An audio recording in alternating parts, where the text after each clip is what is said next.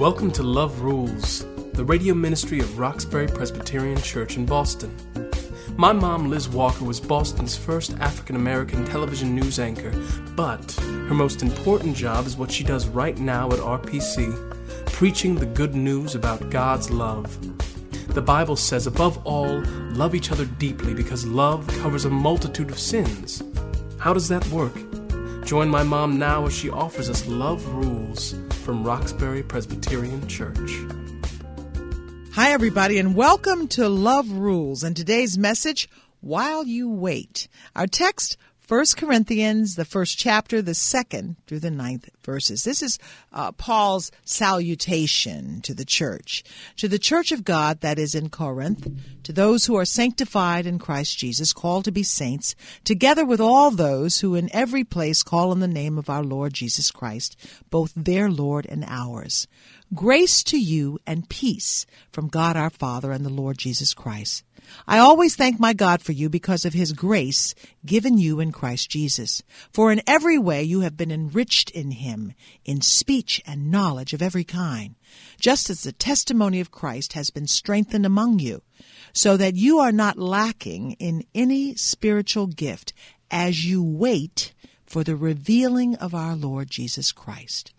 He will also strengthen you to the end so that you may be blameless on the day of our Lord Jesus Christ. God is faithful. By him you were called into the fellowship of his Son, Jesus Christ our Lord. I'm going to reread those two verses that I want you to focus on, verse 5 and verse 6. For in every way you have been enriched in Christ Jesus, in speech and knowledge of every kind, just as the testimony of Christ has been strengthened among you, verse 7, so that you are not lacking in any spiritual gift as you wait for the revealing of our Lord Jesus Christ. Speakers and writers know our first and last words are usually vested with particular significance because we realize that you, the audience, tends to pay more attention to the first and the last. Now, you may come to Roxbury Presbyterian Church and you may fall asleep in the middle of that sermon, but you're usually there with me in the beginning and at the end.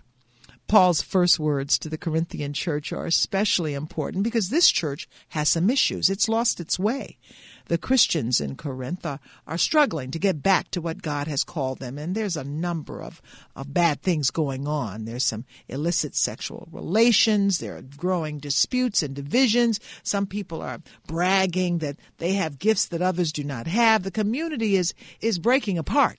And nobody seems to understand or care about love.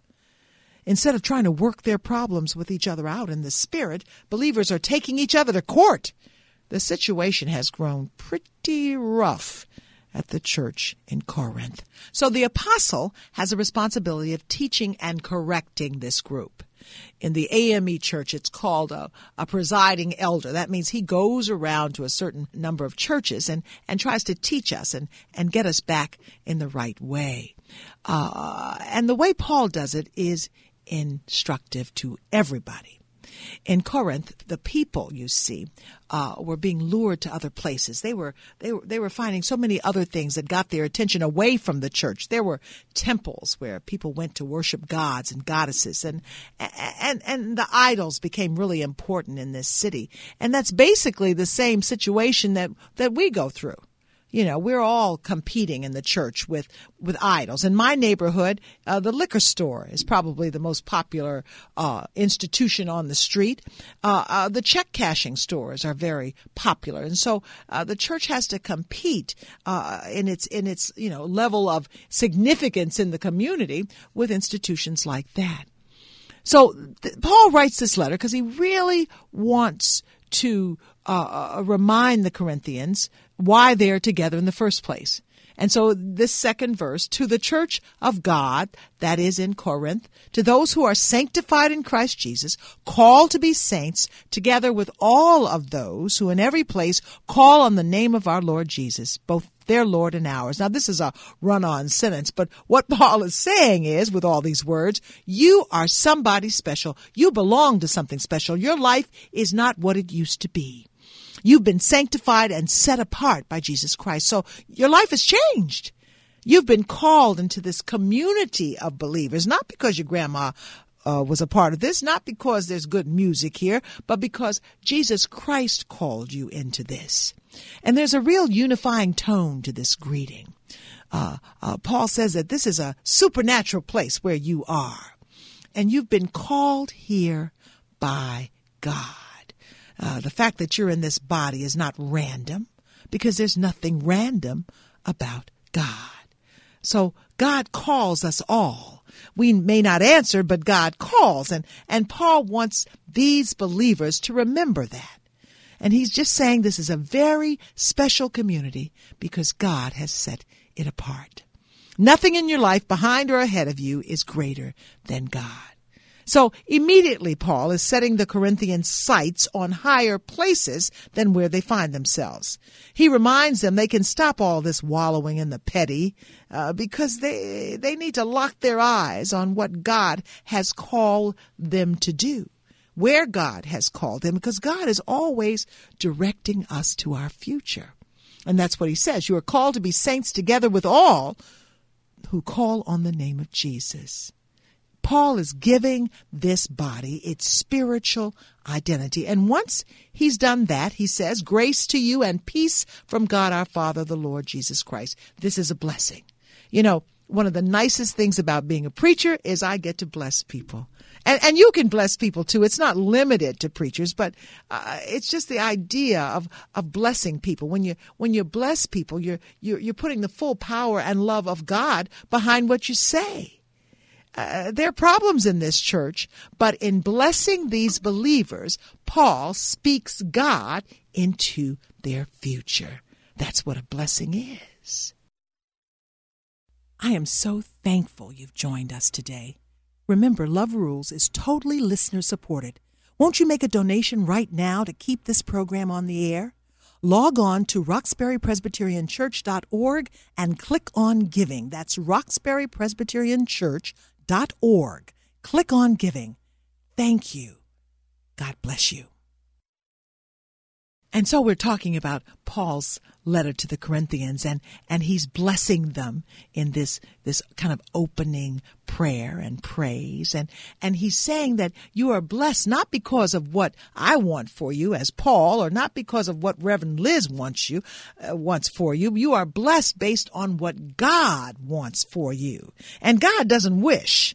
God promises. And so that's what this greeting is all about. It speaks to God's promises, but promises mean uh, uh, that it's not just now, it's future. You see, promises necessitate waiting.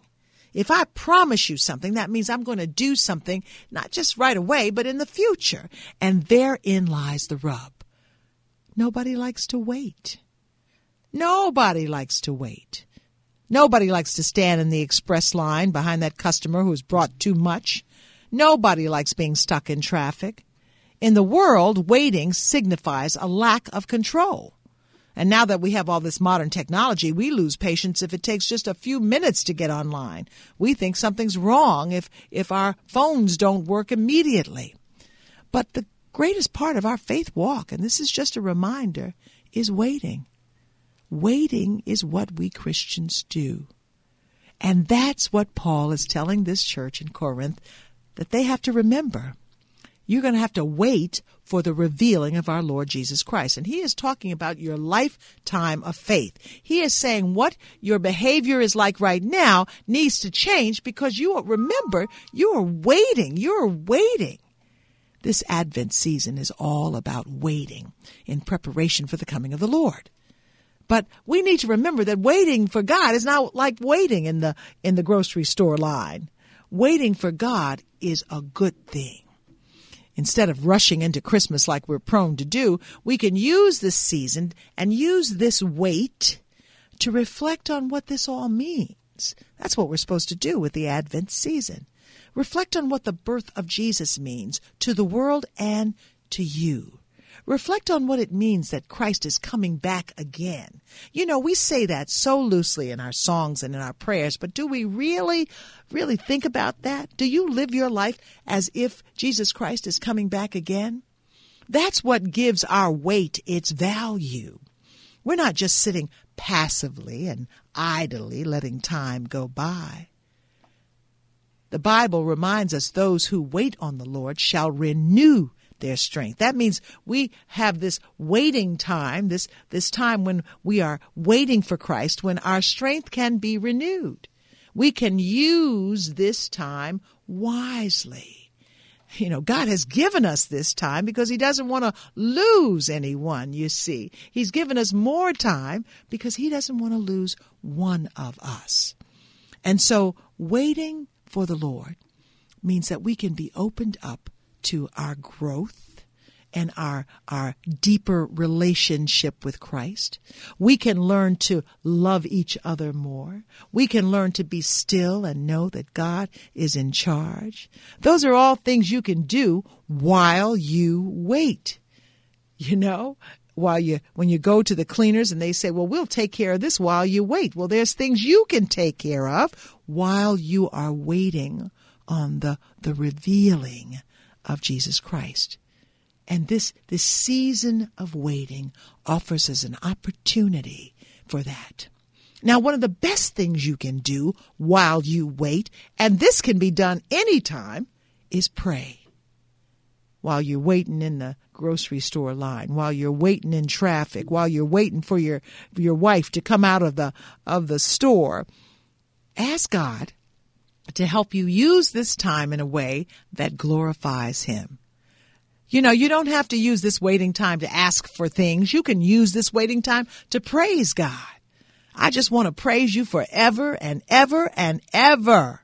And so I want to use this time, this, this time sitting quietly in my car, turn off the radio, don't listen to, to Sirius. God, let, let's just talk. I just want to tell you what I think of you, God, because you're so good. You're so good, God, and, and I want to use this time of waiting to tell you that, God, just to affirm for myself who you are in my life.